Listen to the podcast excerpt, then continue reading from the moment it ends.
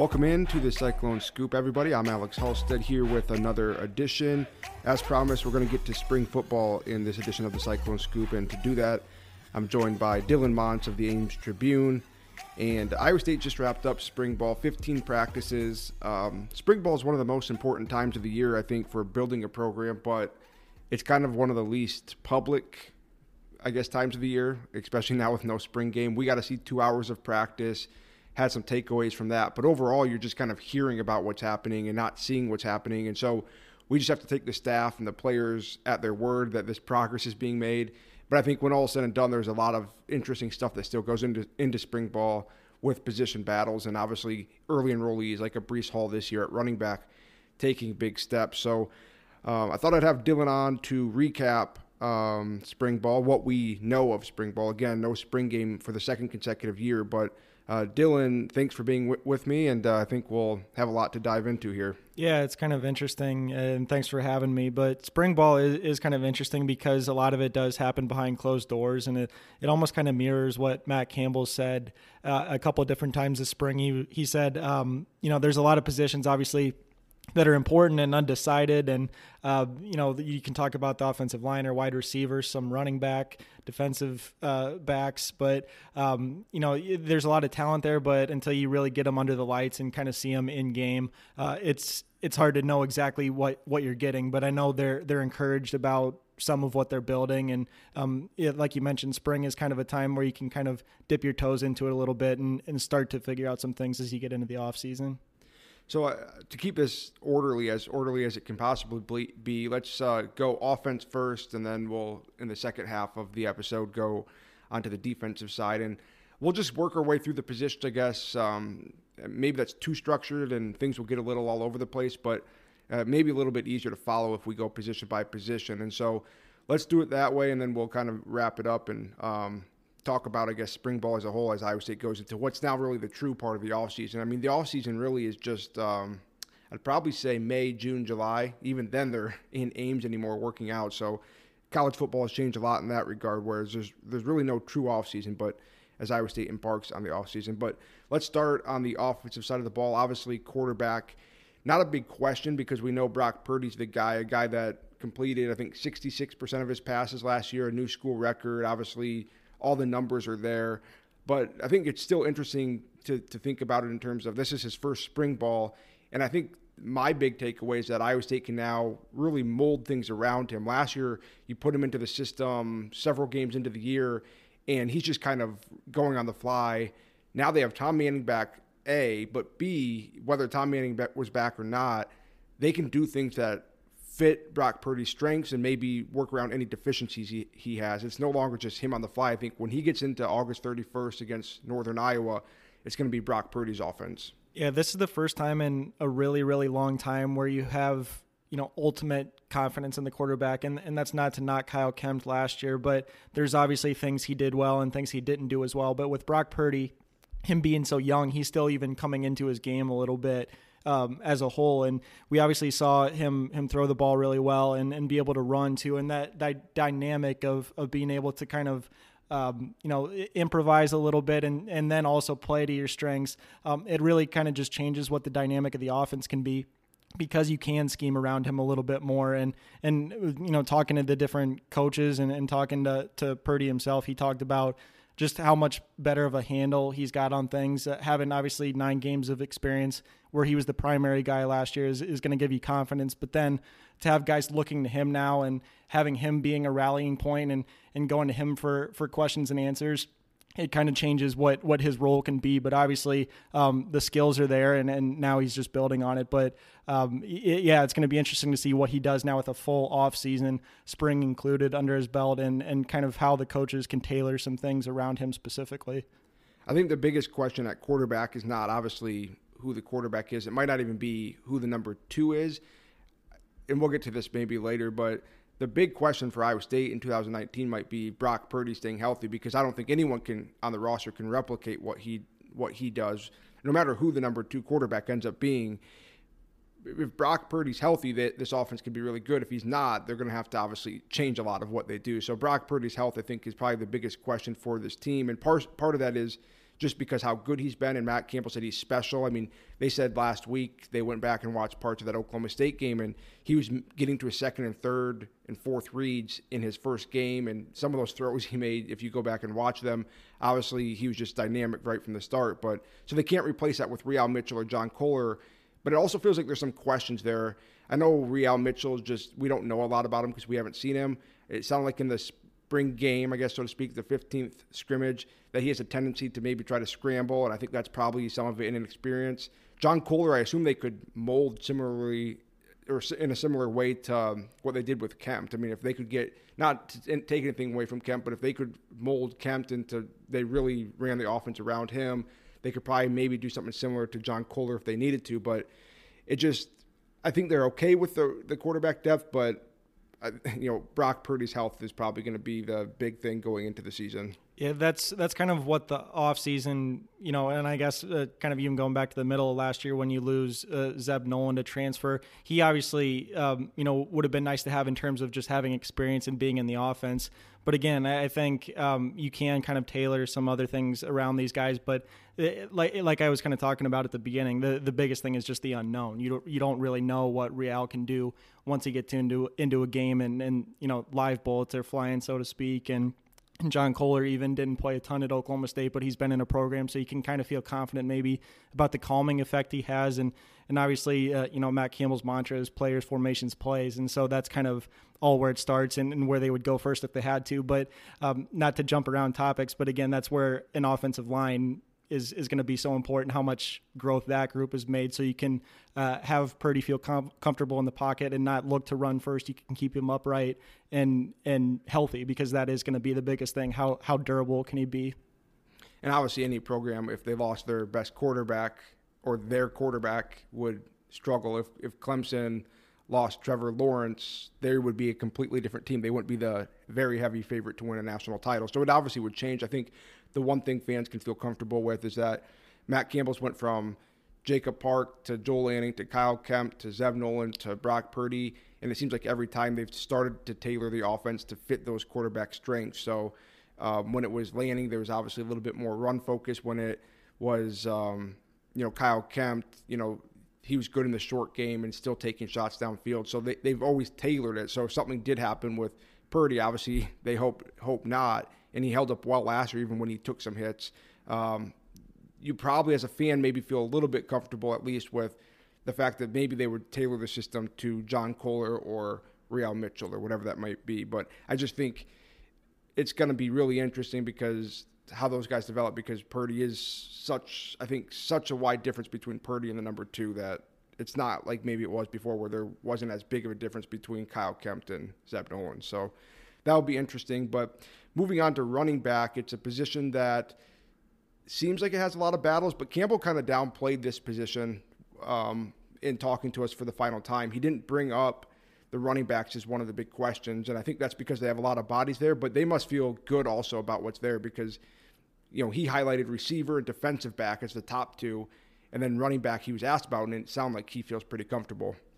Yeah, he, he talked. He was asked about the clarity in in terms of what a depth chart could look like, and he really didn't go into that. He kind of went a, along with everybody, and I don't necessarily think this is going to be a situation where they go by committee, but I do think they feel comfortable at least with with the top couple guys. Um, Kene Nwangwu, I still think is the odds-on guy to be be the starter, um, you know, going into preseason camp and, and maybe in, even into game one. Uh, but uh, I think uh, Breece Hall has showed a lot of people some some good things, and he's so different. Again, this is kind of the one of the things I always talk about. But being a guy that's six one and two fifteen, so he's what nine or ten pounds heavier than Kene Nwangwu. That just makes him such such a different um, you know type of player back there because he can be a little bit more versatile. He can be physical, and you can kind of move him maybe in into integrate him into the passing game and things like that. But uh, yeah, I think it they're probably going to stick with maybe those couple guys just because I, I, feel like they've maybe separated themselves a little bit. But again, I, I don't think it's necessarily as as concerning maybe as other people would have thought when you lose a guy like David Montgomery. And then again, you're you're going to add Jirehl Brock uh, this summer too, so it's going to be a pretty uh, loaded room in terms of the options that you can go to to at least try some guys out. Yeah, one of the more interesting things that I heard from the final scrimmage was that uh, it was Breece Hall and Sheldon Croney taking most of the reps with the first team, and Kene was taking more with the second team. It's hard to read into that too much from people seeing one scrimmage because maybe it's like a typical spring game used to be where they're not using say their their number one back as much and they're giving different guys chances i think throughout the three scrimmages they had they probably used the different guys so i don't want to read into that too much but i almost start to wonder if Kene Nwangwu or Sheldon Croney will be the number one back to start the season and this is going to look like it did in 2016 and it's going to be kind of like the david montgomery uh, plan where you want to go with the veteran earlier on because you don't want to throw in Breece Hall or Jirehl Brock or whoever it might be. But by mid-season, maybe one of those younger guys is taking more of the carries. That's what it was Montgomery's year, where from day one maybe they didn't feel comfortable. Maybe it wasn't even comfortable. It was just like they don't want to completely change everything at running back, and so they went with Mike Warren, who was coming off a thousand-yard season. But by mid-year, it was kind of clear that David Montgomery was a guy, and he became the guy.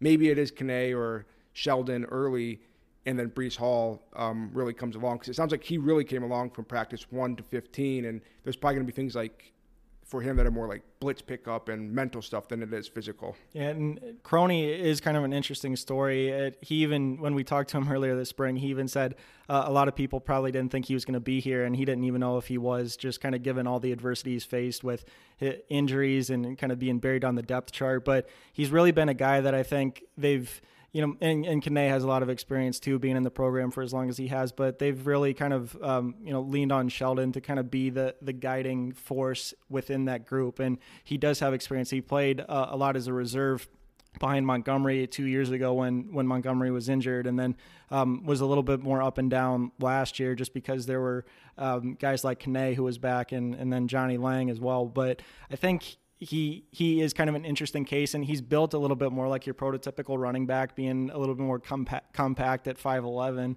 Um, but again, I, I think that that's a good problem to have to have a number of bodies back there because they all do give you something a little bit different. So it'll be interesting to see what happens. I think the reason Campbell feels comfortable is what we just went over, though, is Sheldon Croney, Kene Nwangwu, and Breece Hall were all out there in the spring. We didn't even talk about Johnnie Lang, who was in a blue shirt because he had um, cleanup surgery, so to speak, in the offseason. Then you had Jirehl Brock, and you even had Leonard Glass, who is kind of a scat back. I actually noticed he changed on his, I don't know if he changed it, maybe it's just always there. I noticed uh, he was back up here for the spring game, and so I came across his Instagram, and it says wide receiver at Iowa State University. So maybe he considers himself a receiver. Iowa State considers him a scat back who can play receiver or in the backfield. He's like five eight, five nine, so he's kind of a little shifty guy. So uh, he'll be interesting to use. Maybe he's a running back, maybe he's a receiver, but that's probably why Campbell feels so comfortable. They're gonna have five or six guys, and they can almost go down the line. Like as maybe if a guy doesn't work, they just keep trying things until one works. Now you don't have a ton of time to figure that out, but I think they feel comfortable that a couple of these guys are going to be able to play. They think they all can play at the Power Five level, but a couple, couple guys are going to be able to take that production. I'm just most interested to see who starts August 31st. Maybe it's Kene, maybe it's Sheldon, maybe it is Breece Hall. But I just have a feeling that it's going to follow that Montgomery plan, and maybe it won't. Maybe one of those older guys will really take the reins this this first year. But another thing with the running back too is they're probably going to use these guys in different ways. The first practice we saw, they had um, Kene out as a receiver and put him in motion. And we heard a couple different people this spring talk about them wanting to pass to the running backs more. So maybe guys are used in more ways than just getting carries. Yeah, and I think that is a good point, and not maybe throwing the young guys to the fire right away. And history tells us that Campbell is a little bit more. I don't know if cautious is necessarily the right word, but is a little bit more uh, conscious of of kind of helping those guys and not throwing them into the fire. I mean, you think last year with Colin Newell um, was going to start the opener when Julian Good Jones was suspended. Um, didn't start against Iowa, but then started against Oklahoma. I, I, think Campbell's really aware of not putting guys maybe in tough spots. Even um, Anthony Johnson at Texas. Exactly. It's another example. So I, I think, um, you know, it's not a stretch to think maybe those young guys could have a starting role or be um, integrated a little bit more. But I think uh, you know, odds are that those those more experienced guys, whether it is Nwangwu or even if it's Croney, uh, again, I think you know that's pr- probably the way they're going to lean. But the, I think the running back position could look a little bit different just because of again going back to Purdy and maybe what his his skill set is. You can do some different things and move guys around. and that that we'll get to here when we wrap up the offense. But that was a common theme is that the offense could look in a few different ways, a little bit different. One of them is running back. Maybe they're throwing to Kene Nwangwu out of the backfield, or even Breece Hall was a big pass catcher in high school out of the backfield. They have guys that can catch, and so maybe that's a way that they utilize those guys in different ways. The other ways I think the offense could look a little bit different based on what we heard in spring is tight end. I think last year they used double tight ends. I think Campbell said around 40% of the time, which seems high, but I higher than what we saw on the field. Obviously, he's going off what happened on the field, but I think that's probably skewed because the end towards the end of the year they were using a lot more double tight ends, and that kind of leads into the spring. Is now they feel more comfortable with Charlie Kolar and Chase Allen healthy and Dylan Soehner. Um, those three guys in particular, obviously, at the tight end position. How much I wonder will we see double tight ends and how will they use those guys? Um, they're going to have to be big red zone targets. And uh, going back into the spring game, it sounded like they targeted Charlie Kolar a lot in the red zone. That's probably going to have to be one of their big roles is that big guy because Hakeem Butler's gone. And maybe other guys step up, but they got to have big bodies in the red zone. And that's one way these guys can come into play. But um, it's going to be interesting to see how they're utilized because I think last year they combined for like 24 catches.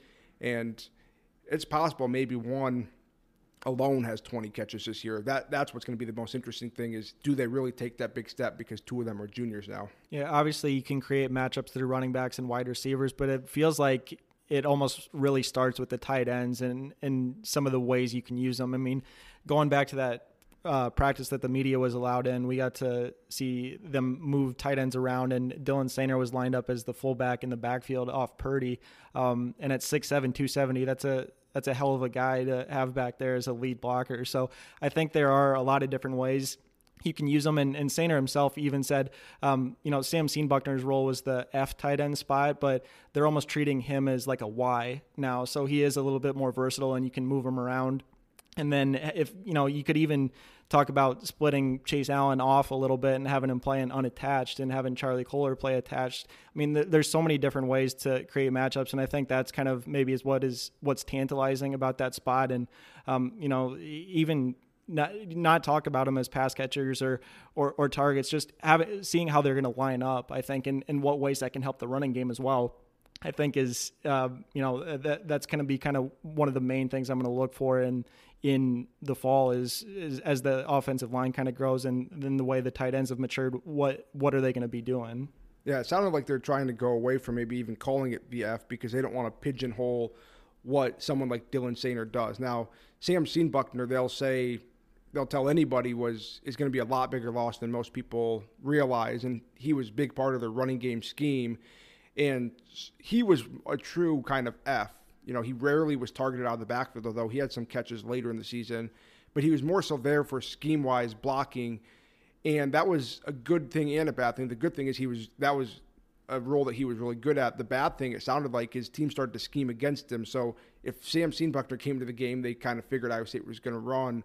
Now with Dylan Soehner, he can catch, and so they think they can be a little bit more multiple in the sense that teams don't know that just because Dylan Soehner's back there, they're going to run the ball.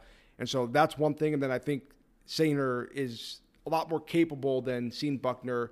He can block, but he can split out wide. He can catch out of the backfield. And so uh, it sounds like they joked that I think he had the one catch last year. Is all, and it was on one target for zero, at, at, the goal line for zero for yards. zero yards. Yeah, it's they say they kind of um, you know they've ribbed him a little bit about it, but uh, I'm going to take the over if if we're talking targets catches and yards, yeah. maybe even touchdowns. I'll go because they'll be able to. I think they'll do some things with him out of the backfield, and maybe he won't even just be in the backfield. That kind of gets back to the whole point of that F position can kind of fade away, and it just becomes tight ends. And I don't know if they'll take it off the depth chart or whatever, because I think it's still a spot to. There's some walk-ons that they're really giving shots to be that Sam Seonbuchner F type guy too. So I don't think they just wanted it to disappear. There's still a role for it, but like you said, Dylan Soehner is kind of more of a Y than he is just an F and that's what's going to be interesting is how those tight ends kind of fit into things because we've heard a lot about what they're trying to do. Um, Chase Allen said there's been renewed energy since Tom Manning came back. I think Soehner said that Manning, when he was at Iowa State the first couple years, would tell like he didn't say it like Manning was joking that he would tell him, "Hey, I don't really know how to use you guys." Now he's come back and he's used tight ends that are flexed out wide.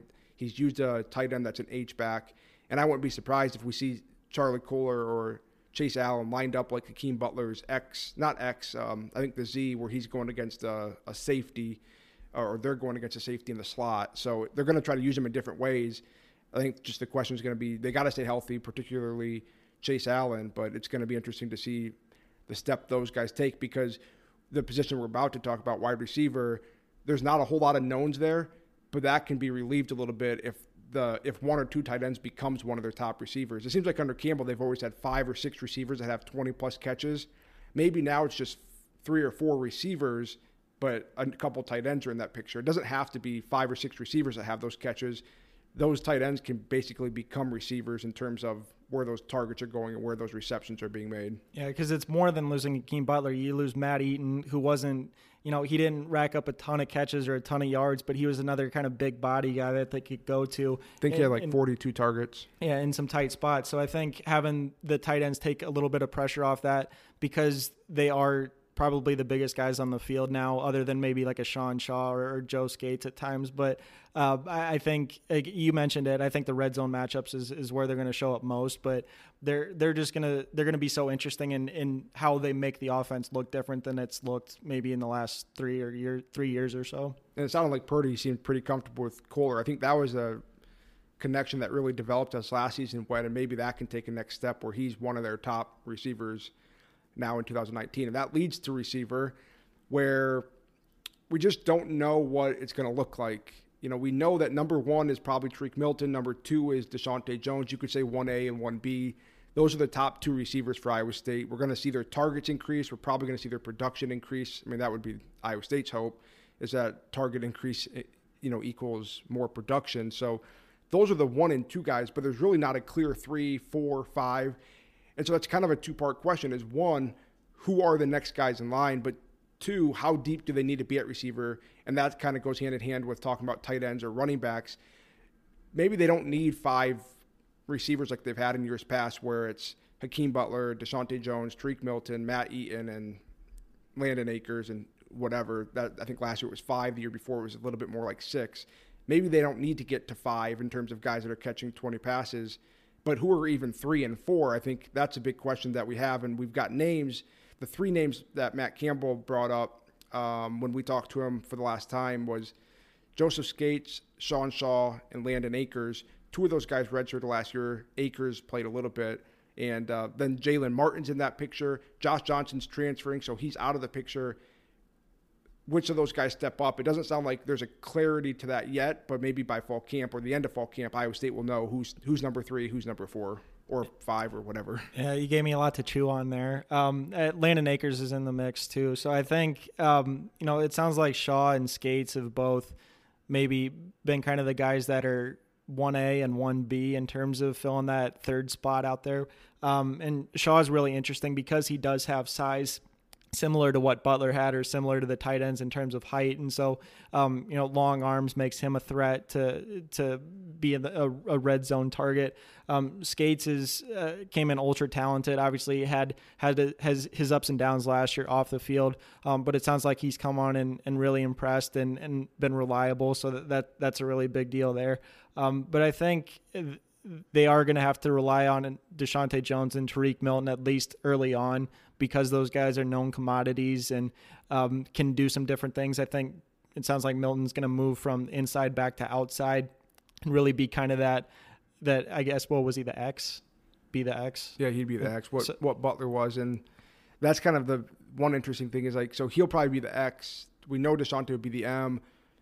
Like who's the Z? It could be um, Landen Akers could be the Z, and then you put Shaw and Scates as kind of the other Z slash X's, and that's that's one of the things is just where do these guys play? And I think they like the flexibility. But one of my other questions is who's the backup M? Is it when they need when they take Deshaunte off the field? Does it mean that Milton goes back inside to the M? Because none of these guys are really what we think of as the M, but I'm sure several of the guys can play the M. Yeah, the first guy I know when we've talked kind of off mic here, the first guy we've talked about is Carson Carson Schlecker. Does he come in? I mean, it, it is just so unknown. Yeah, um, we just have not heard a lot about him, uh, and it's not it's too early to say that he can't do that because he's only going right. to go into his redshirt freshman year. But he's not a name that's come up from coaches yet, and it's still early in his career. And and that's what's kind of um, you know that's what's telling is we don't we don't we just don't know, and and that's kind of maybe where um, you do get a little bit more creative with the offense. Maybe you put some big guys back there, and you Leonard can, Glass is five Leonard, nine. Yeah, and you M. mentioned if he's a wide receiver now, maybe he is the guy. So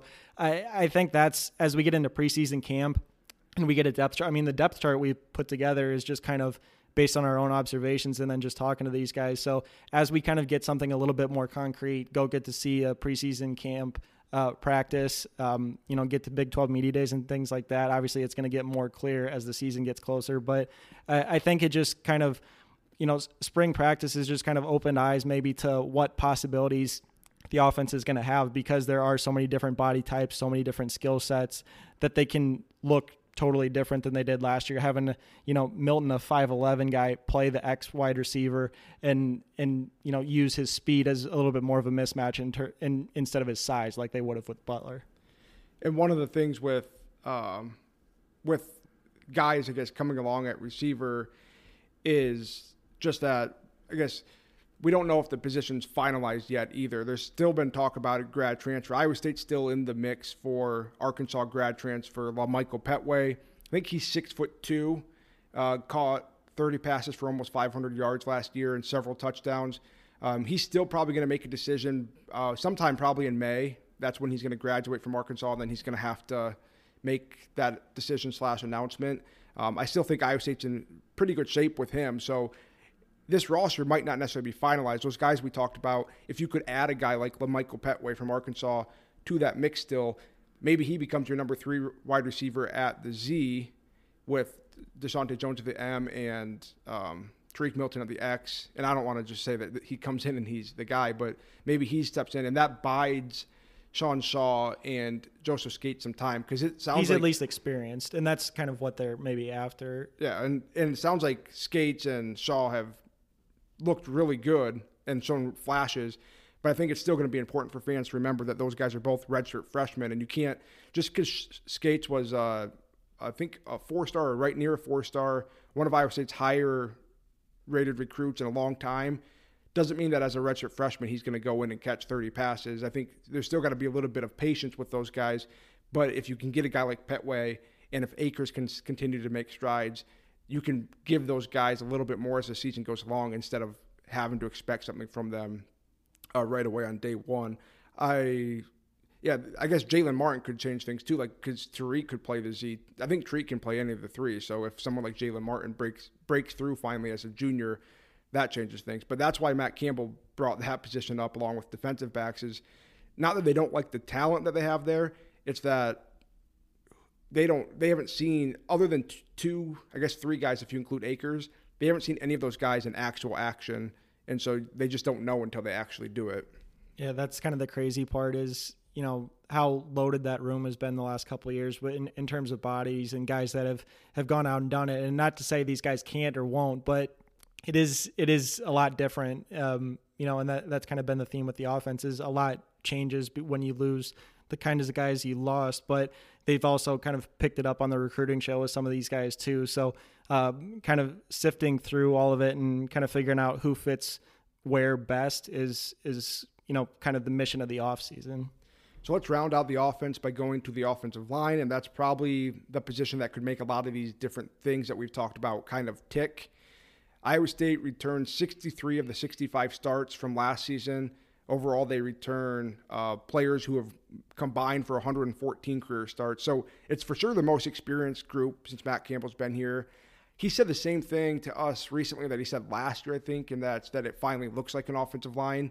That's true. They look like an offensive line, or looks like a true Power Five offensive line. Um, that's obviously true. I mean, these four of the five guys that could start on day one, or at least that went out there with the ones on the practice we saw were seniors, and so they they do look the part. He thought from midway point last season they started to play the part, and that's that's the thing is can that carry over now and take another step because um, kind of forgot about it till he brought it up. He said outside of the the false start penalties in the bowl game, which I think there were like seven or eight of them.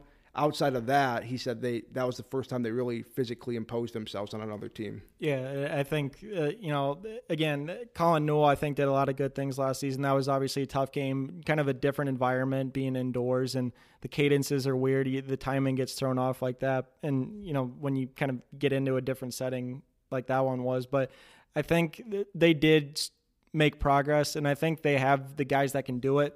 Obviously, um, you know, Josh Knipfel, I think, is is an NFL player next year, and his progression has been really kind of interesting to watch because he played one year in junior college, and people, uh, he's just always felt more experienced than he actually maybe was. And that's a credit to him in terms of how quickly he was able to kind of assimilate. Um, and he was playing some right tackle this this spring as well because Bryce Meeker was dinged up, so he was kind of moving uh, inside and out. And um, you know, coaches said it was kind of interesting to watch him and how he was able to do that maybe a little bit easier than they thought. So uh, they they have the guys that they know, but then there's guys like Trevor Downing and Joey Ramos who've who've been pushing and it sounds like have have looked really good. And I think that's kind of maybe where things take a step. Is obviously those guys are still really young, and um, you know it's tough to come in and play as, redshirt freshmen. But if if they're pushing those those guys up front. Um, and the guys that are in line to start, then I think it just it creates a better environment for the offensive line to take steps. Um, so seeing how that kind of shakes out with the experience combined with some of those younger guys kind of pushing for time, um, you know, is is going to be fascinating. I think this is probably the position that I'm most interested in seeing what it looks like uh, at the start of camp and then what it looks like game one. Yeah, they definitely have made a lot of progress from 2016 spring ball to now 2019 spring ball as Campbell you know has finished up year four of spring ball. But I think it, it's it's a process that's come a long way, but not necessarily complete. It's one that I don't know if people ever really fully grasped how much time it was going to take because first you had to bring the guys in and then you have to give them time to develop. You know, these guys don't come in and play like a Breece Hall can. They've got to probably spend at least you'd hope two years because you don't even really a lot of times want to play a redshirt freshman. And so that's the thing now is they finally feel like they have the bodies. The the five guys, like I said, that could start on game one, started 63 games last year. And the most positive thing I think for Matt Campbell and Jeff Myers and, and Iowa State's offensive staff is that you mentioned Downing and Ramos, and now even Robert Hudson's getting mentioned. That's three more guys that are still underclassmen going into the season. That gives them right away eight, and we haven't even mentioned Sean Foster's got experience. So I feel like they feel like they're probably at least nine deep, and they feel comfortable that if Colin Olson got hurt or so and so got hurt, that Trevor Downing can step in at guard or Rob Hudson or Joey Ramos can step in at right tackle if Bryce Meeker's hurt as he was for most of the spring or part of the spring. So they feel like they've got bodies.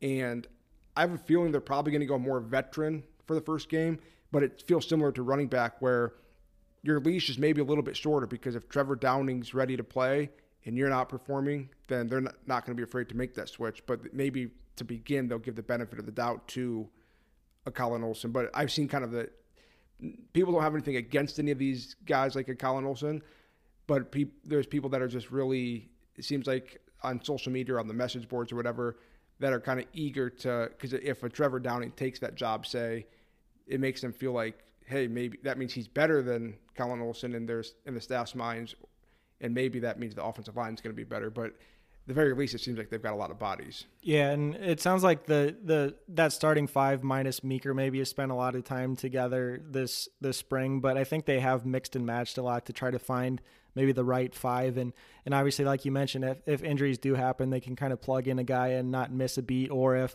they do decide to make some sort of change then it's not a totally foreign setup uh, having different guys play next to each other because you know that's something especially when i was younger watching football and stuff that's not something i necessarily appreciated as much how difficult that position is how much of it is about timing how much of it is about being physical and and having the familiarity with the guys next to you and being able to communicate things really quickly. So having having the kind of foundation they have with those young those older guys is obviously really important. But having young guys that are obviously talented and catching on quickly, I think is is a, a, benefit to that group because if even if they aren't getting in there and playing, they can kind of help those other guys along too. So it's um, again, uh, that's the group that is probably it takes the longest to build. The lines do, um, especially offensive line, just because of how much of it is reactionary and, and discipline. But um, yeah, they've they've certainly taken steps in the last few springs.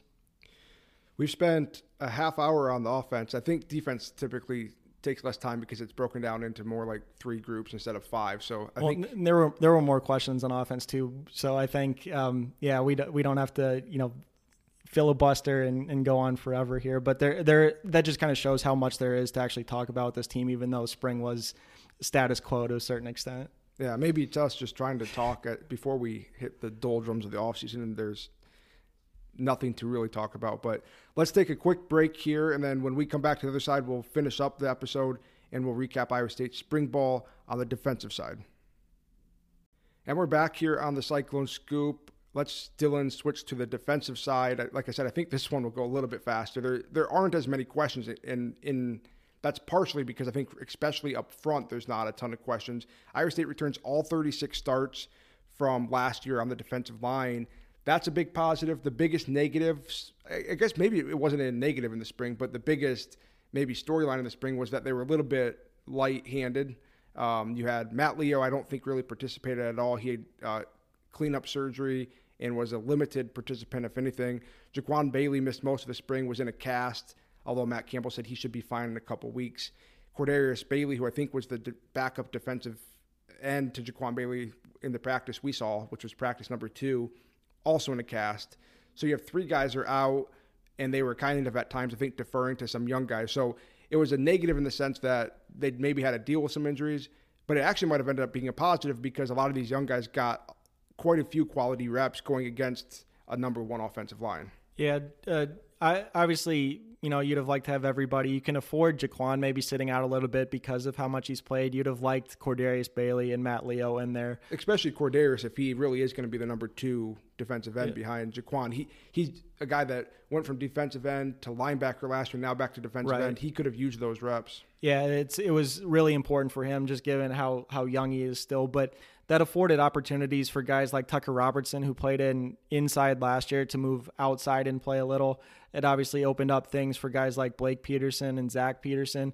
Um, but Zach Peterson, I think, was going to be in there anyway in some sort of capacity, maybe behind Enyi uh, Uwazurike. But I think that group is it's been pretty incredible to watch how how quickly they built that group up and how effective they can be. And obviously, you know, Ray Lima is a big part of that in the middle. But then um, they've really kind of created depth even in that three man front with that nose tackle spot in Jamal Johnson, who I think had a really good year last year. And then Isaiah Lee at six foot and 284 as a redshirt freshman is coming on and um, you know got some experience last year too. The West Virginia game when um, Ray Lima was out with a concussion. He came in and had some really critical snaps uh, that he played. So, uh, yeah, obviously you'd like to be as as um, you know have as many guys in there as possible to be able to go through spring drills, but you do get to kind of see maybe what's behind the curtain a little bit with some of those young guys. And there's not as many. Obviously, there's not as many questions on the line, but I think so. We won't belabor this and kind of make a all these stuff that's not really there. But one of the biggest things in 2019 might be actually trying to work some of those guys in when you can, whether that's Isaiah Lee or Zach Peterson or Blake Peterson. Um, Blake Peterson's a guy that came up a couple times un, unprompted, and I think that's partially because he got you know some run, but he he already kind of looks the part. If you kind of see him up close, he's got some size, and now he's here several months early. Uh, Eli Rasheed already said Corey Settle, another defensive end who will come in this summer in that class. They're already talking about maybe seeing how much they can play him within his four game redshirt rule. But I think that might be one of the big things in 2019 is they've got to get some of those guys ready because they're going to lose Jaquan Bailey, Matt Leo, Jamal Johnson, and Ray Lima. That's four of your probably top seven or eight linemen that you lose after next season. And you want those guys like Peterson and both Petersons. There's a lot of Petersons now. There's a lot of Baileys. You know, Eli Rasheed said that they, everybody has a nickname, but he wouldn't. He wouldn't. He, tell, he us wouldn't tell us. Maybe we'll get to the bottom of it. They got three Baileys and two Petersons right now. So, um, but you know they've got to get those guys ready for 2020. I know that's not as important as them winning games, but that's going to be kind of a maybe a hidden little thing that's going to be interesting in 2019 is they've got to get those guys ready. But it's a good problem to have that they've got so many veterans that I was trying to think, and we can end on the defensive line here. Is this is Iowa State's best defensive line under Campbell, but I wonder like when the last time they've had this experience of a line or this good of a defensive line. Period. I mean, you're probably going back to McCarney, but I, I'm not enough of a history buff right off the top of my head to think what year that would be. But that those are the years you got to think of. Maybe the years they had like guys like Sean Moorhead, who wasn't maybe who was a really good walk on turned scholarship player. I mean, he's from my high school, but I don't know his if you ever got Come a on, scholarship. you got to got to brush up. But he uh, he was obviously really good. But you're not even talking about an NFL player. So I mean, it's Ray Lima, Jaquan Bailey could both be NFL guys. Yeah, that 2005 defense is usually the benchmark one that people go back to in terms of uh, its strength.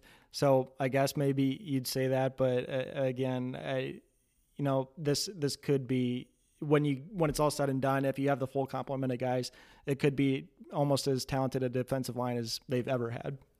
And that defensive line could combine with the linebacker group to, I think, be one of their best front. We'll call it a front six because it's a three-three-five still, but front six slash front seven depend if they ever go a four-man front, which I don't think they showed a whole lot of in spring. But Jon Heacock's always kind of tinkering. But so we'll say the front six with Mike Rose and Marcel Spears back, plus all those defensive linemen we talked about.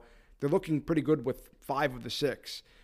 The big question at linebacker is the sixth spot. It sounds like Will McDonald spent most of the time there, but Chandler Pulvermacher's there.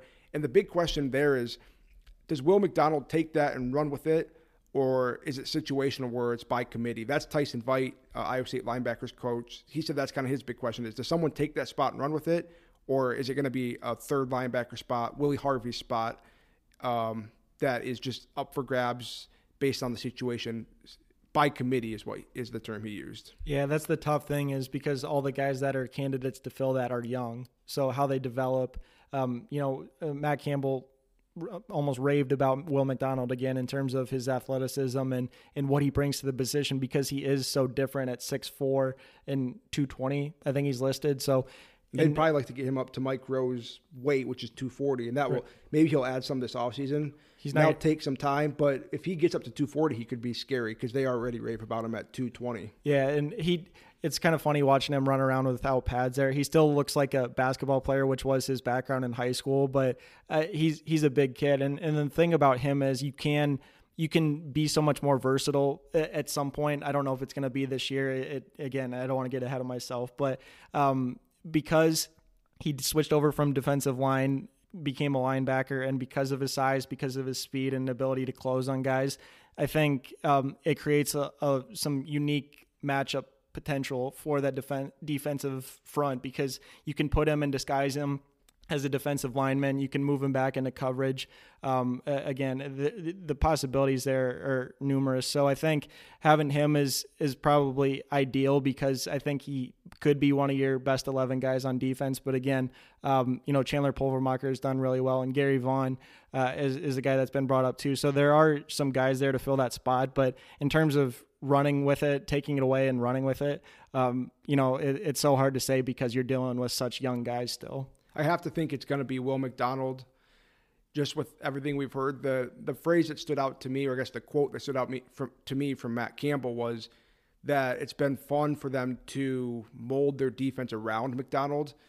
It's almost to me like this move was kind of twofold. One, they moved him to linebacker because Jaquan Bailey is going to be the guy at that defensive end spot, and, and they think McDonald needs to play, which kind of leads into the second point is they think Will McDonald's one of their best 11 players, and so they're going to mold things around something that fits him. But the way Campbell said it, that they're molding things around him, he's different than Willie Harvey, and he's different than other linebackers that they've put at that spot. But it, it almost makes me think like he might be the guy. Like, I think he's got to be the guy when the season starts, just the way they're talking. But also, he must be, they obviously think he's pretty good if they're if they just think he's one of the best 11 players and they're going to try to fit him into that role. The biggest thing with him is probably going to be how does he drop back into coverage because that's not really something you're obviously doing at defensive end. Um, but I haven't asked this yet, and I wonder is like maybe some of what they'll ask him to do is what the Leo used to be at Toledo. Jaquan Bailey's spot's not really what the Leo used to be at Toledo. I don't think. I think it's just kind of a defensive end spot. I think that Toledo, that Leo spot at Toledo was kind of a stand-up guy who can drop back or rush. And so did they play a four man front? yeah, a lot they- more. so- I mean, it wasn't really always a. It was more of like a four-two-five. Right. Rather, it used to be a four-two-five. Now it's become a three-three-five, and that third linebacker, the one that I guess Will McDonald's playing, and this was interesting too. Eli Rasheed brought this up that. So Eli Rasheed brought it up, and then I the next time we got linebackers and Tyson Veidt, I asked him, and he kind of said that they hadn't done this yet, but I think it was Eli Rasheed said that, and you mentioned it.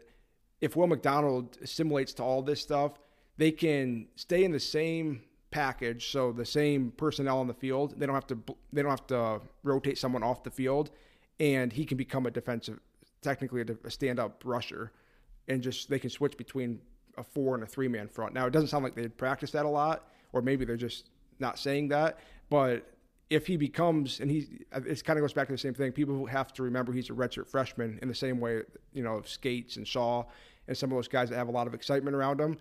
and not everybody's brock purdy and mike rose. But if he in the years ahead not even just 2019 can become that um, maybe that's what the leo was. Maybe it, it, maybe that's not even right. But he could become a unique piece because if you can drop him back into coverage or bring him off the edge at six foot four alongside a six foot three linebacker at, at, middle linebacker, that's a pretty good linebacker group for years to come because the only guy in that um, group that's a senior is Marcel Spears, which doesn't get talked about. Is we, we don't talk about Marcel Spears a lot, which is probably a good thing because everyone's so intrigued by Will McDonald and Mike Rose and now Chandler Pulvermacher and Gary Vaughn. Yeah, and those guys have come along really well. Again, I think um, you know it's kind of Marcel Spears' career felt like it's gone kind of fast. I mean, he was a redshirt sophomore, um, you know, a couple years ago when he had the pick at Texas Tech. Uh, that was so big, and just how transformative he's been the last couple years to help kind of give that um, linebacker corps some stability. And then Mike Rose, obviously, what he did. Um, having those two guys solidified while they try to figure out this third spot with all young guys um, is a real positive. And we haven't mentioned O'Rien Vance, backup middle linebacker. Jake Hummel. Jake Hummel, backup to Marcel Spears. They're probably seven deep at least. If Vaughn and Pulvermacher and McDonald really all come along by fall, they could be as many as seven deep, which is deeper than last year. And we know Campbell and we saw them rotate in Jake Hummel and O'Rien Vance a lot more last year than they've ever rotated linebackers. If they can really be seven deep, that makes that front six, we'll call it again, um, really good. And that front group could be really good. The back group, you know, the back, I guess, five with safeties and corners. Campbell brought it up as a question along with receivers, and I think it's it's valid to be a big question. You've got someone who's known in Greg Eisworth, but Datrone Young and Anthony Johnson, probably your two starting corners, have combined for seven career starts. Braxton Lewis is back, but there's some questions at safety and just inexperience at, on the edges, and I think that's where it comes back for Campbell when he brought that up. That they've got to see how that that I think probably corner especially comes along. They feel good, just like Scates and Shaw, but those guys haven't been put under the lights a ton. At least with Datrone Young and Anthony Johnson, they've done a little bit and at a high level in some of those later Big 12 games. Those guys do have Florida swagger, though. That Yeah, was one of, that was that one of the big things that they they talked And, about. and they'll get some help with Justin Bickham, who has started 23 games to their combined seven, which is a big addition just for that matter. Well, it's it's huge. Again, it, you you feel good about maybe what those guys bring talent wise to the table, and they did get some experience, and I thought played really well. I thought Datrone Young, um, you know, they call him Speedy, and I thought he was really good in coverage, um, playing opposite Brian Peavy, and then Anthony Johnson came in. Um, it, well, he he had played a, a little bit. Um, He played like a- 11 or 12 games. he played, but but in, in ter- as a rotational piece, and then after really started in West Virginia. Right. So I think those guys obviously, you know, not not even just the early games that they would have gotten in, but they, they were in some pretty big moments. Anthony Johnson played a ton uh, against Texas, and again, um, you know, th- that was a tough game overall for everybody. But getting those types of experiences is only going to help you as you get into the to the next year in the offseason and the next year. So seeing kind of who who fits in around them. I mean, who who plays that that field safety? I think is what um, Jon Heacock was calling it because he mentioned Greg Eisworth as the star. Yeah, I was a little. No. Conf- I'm a little confused now because the depth chart has never had Eisworth at star, and I don't think he's played it. So maybe they did just switch him in the spring. But I was under the impression that him and he was like the left. They've changed the names a lot, but like the left or left safety, right safety, free safety, strong safety. That's what they've they've gone through iterations of those names, and then the star has always been there. and uh, Heacock said that Eisworth is playing the star, which is what DeAndre Payne played last year. But they also had Braxton Lewis play it some. Uh, so I don't know. If he's at the star, then that completely changes my thought. Is I, I guess for now, until they tell us what the actual naming of that safety that he's going to play is, you just have to think about who are the three safeties, and not free safety, three safeties. Braxton Lewis, Greg Eisworth are probably two of them, and then it's like, is it Lawrence White? Um, Amaechi Walker, Amaechi Walker, Arnold, Arnold Ezuna. Those are kind of the three guys that are in that mix.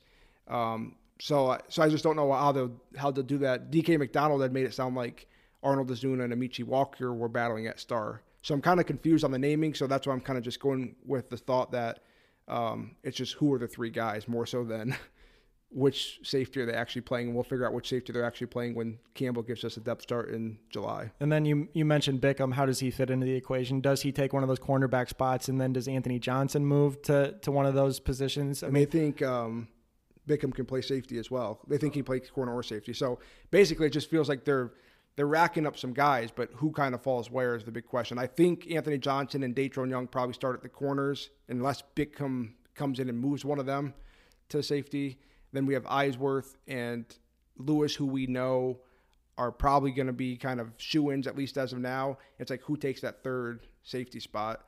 And the backups at corner, I think, is a big question too, because you got Tavon Kyle, Keontae Jones, Javion Morton. They like all three of them, but they've never really even played much at all, let alone started. So it's just it's just a lot of inexperience. And I think it's not that Iowa State doesn't like those guys back there. Um, it's just it's more of an unknown. It's like receiver where you just haven't proven anything outside of two guys. And it's the same thing at defensive back. Eisworth and Braxton Lewis have proven themselves. Uh, Young and Anthony Johnson have to an extent, but it's just a lot of unproven stuff. And so they really like the talent at receiver. They really like the talent at corner. But like Campbell said, and he likes to say this, like until they get under the lights, until they do it, he's not going to be sold that this is, you know, the best group they've ever had. Yeah, and that's kind of it, that's the interesting thing about this group is they're either you know really experienced at some of those positions and have played a ton, or um, or it, it's the total opposite and they've not really seen the field at all. There's no like modicum of um, you know being a rotational player now stepping into a, a starting role that's more natural. It's either all in or none, but that's not necessarily a negative. But it is it is a hurdle and something that's maybe a little bit more challenging to figure out is who fits in what be- what spot best and um, what happens when the games are played.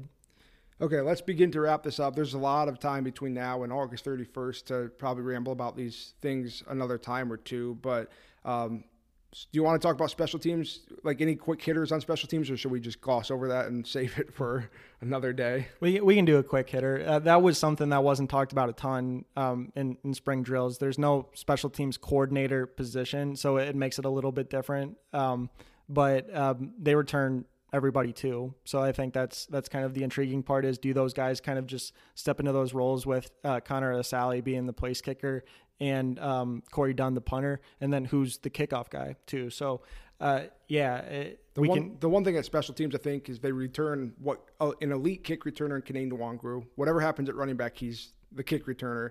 And Tarique Milton has potential to be an elite punt returner. It looked like so. We we're pretty much know where where this team is going in terms of punt return and kick return. Corey Dunn's probably the punter, like you said. The big question is probably kickoff. You know, if does Brayden Narveson, who supposedly has the strongest leg, can he take that job and at least do something? You know, in his redshirt freshman year, or does Connor Assalley take it, or Peyton Paddock was the kickoff guy in the Drake game, um, and that was sounds like by design from the beginning they wanted to give him that. So maybe he's a guy, but there's still competition ongoing there, but I'm sure. Like you said, we didn't talk to. There's no special teams coordinator anymore, so we didn't talk to anyone specifically. We didn't even actually. Now that I think about it, I didn't even think about it. We didn't talk to punters or kickers. No, no, I in the spring, and so. we we kind of knew that was coming. And um, somebody had asked the question of of Campbell, the very first availability we had for spring, just kind of what it was looking like, and he just kind of said basically what we did uh, here. And the last time we got him, it wasn't really brought up either. So I guess it kind of fits the theme of of the unknown a, a, little to a certain extent. I mean, you have guys that have gone out there and done it, but exactly what they're thinking in terms of um, of the off season in the coming year is is a little bit up in the air. Okay, so I'll end with this. Is there any big thing that maybe stood out that you're you think remains to be answered, or any big takeaway um, as Iowa State now goes into what's really the true off season? Yeah, I think um, again I'll always talk about the offensive line, and I won't beat that to death here, but I think um, that's that's kind of I don't want to say it's the final step, but that's the biggest step Iowa State still has to make is is being consistent and, and being a group that that that um, that the team can rely on, that the offense can rely on, that Purdy can rely on. So what that group looks like come fall is is going to be fascinating. And then um, Will McDonald at linebacker, if they do kind of if he does end up being the guy that takes that that role and runs with it, how they can kind of tailor him into the defense a little bit and what kind of things they run for him and and maybe the the looks that they give. Uh, it, it's it's going to be really interesting and, and, fun to see how that changes things. So. I guess kind of going on both sides of the ball. Those are the two things that um, you know I took away most, and and things I'll be paying attention to in the fall. My biggest question, I tried to ask it to a lot of different people through the spring. We kind of got answers, but I don't think we're going to know until we actually see a game is what does Tom Manning's return actually mean in terms of the offensive identity. I asked Matt Campbell about uh, multiplicity, and he said we used we make fun of him about it. I don't remember ever. He must he must have read my story. Well, I was going to say he must have read my story, but I didn't even make a Michael Keaton multiplicity reference in the story. So, but, but that is my big question: is will it change? Because we heard them talk about using running backs more out of the backfield to pass to. We heard them talk about using tight ends differently, whether that's flexed out wide two tight ends flexed out wide, two tight ends attached, different things like that. Um, we just heard a lot of different things about how they could do different things on offense that uh, Brock Purdy was having to adjust to some different terminology and some different schemes because he's brought back new ideas from the NFL. I want to see what that actually looks like. And we've heard stuff about it, but we don't know what that actually looks like. So that's probably my biggest thing is like how different could this offense look now that they have a full offseason to game plan around Brock Purdy's strengths and what he does and have Tom Manning back with supposedly new ideas. That's probably my biggest thing is is um, what the offense is going to look like, and I don't think we'll find out even in fall camp. We probably won't find out until they play UNI and then the weeks beyond that. So yeah, I was going to say we might not even find out until that Baylor. Yeah, they game. might not show anything against UNI. Yeah, it seems like that, especially with the bye week that next week, they might just continue. Teams always want to get vanilla as much as they can until conference, but sometimes you have to show stuff. So it'll be fun to guess until then. So we'll we'll probably do this all again in fall camp. We'll get all the coaches and all the position players again, but hopefully this gives you something to think about as Iowa State goes into the off season. Uh, thanks for listening to di- this edition of the Cyclone Scoop. You can find Dylan's work uh, uh, in the Ames Tribune or at amestrib.com. Obviously, you can go to cyclonealert.com uh, to get the latest from me at 24 7 Sports. So that'll do it for this edition of the Cyclone Scoop. Probably have some recruiting and some other offseason stuff coming up. The long offseason waits, but uh, hopefully this is enough to hold you over. Thanks for joining me, and I'll talk to you next time.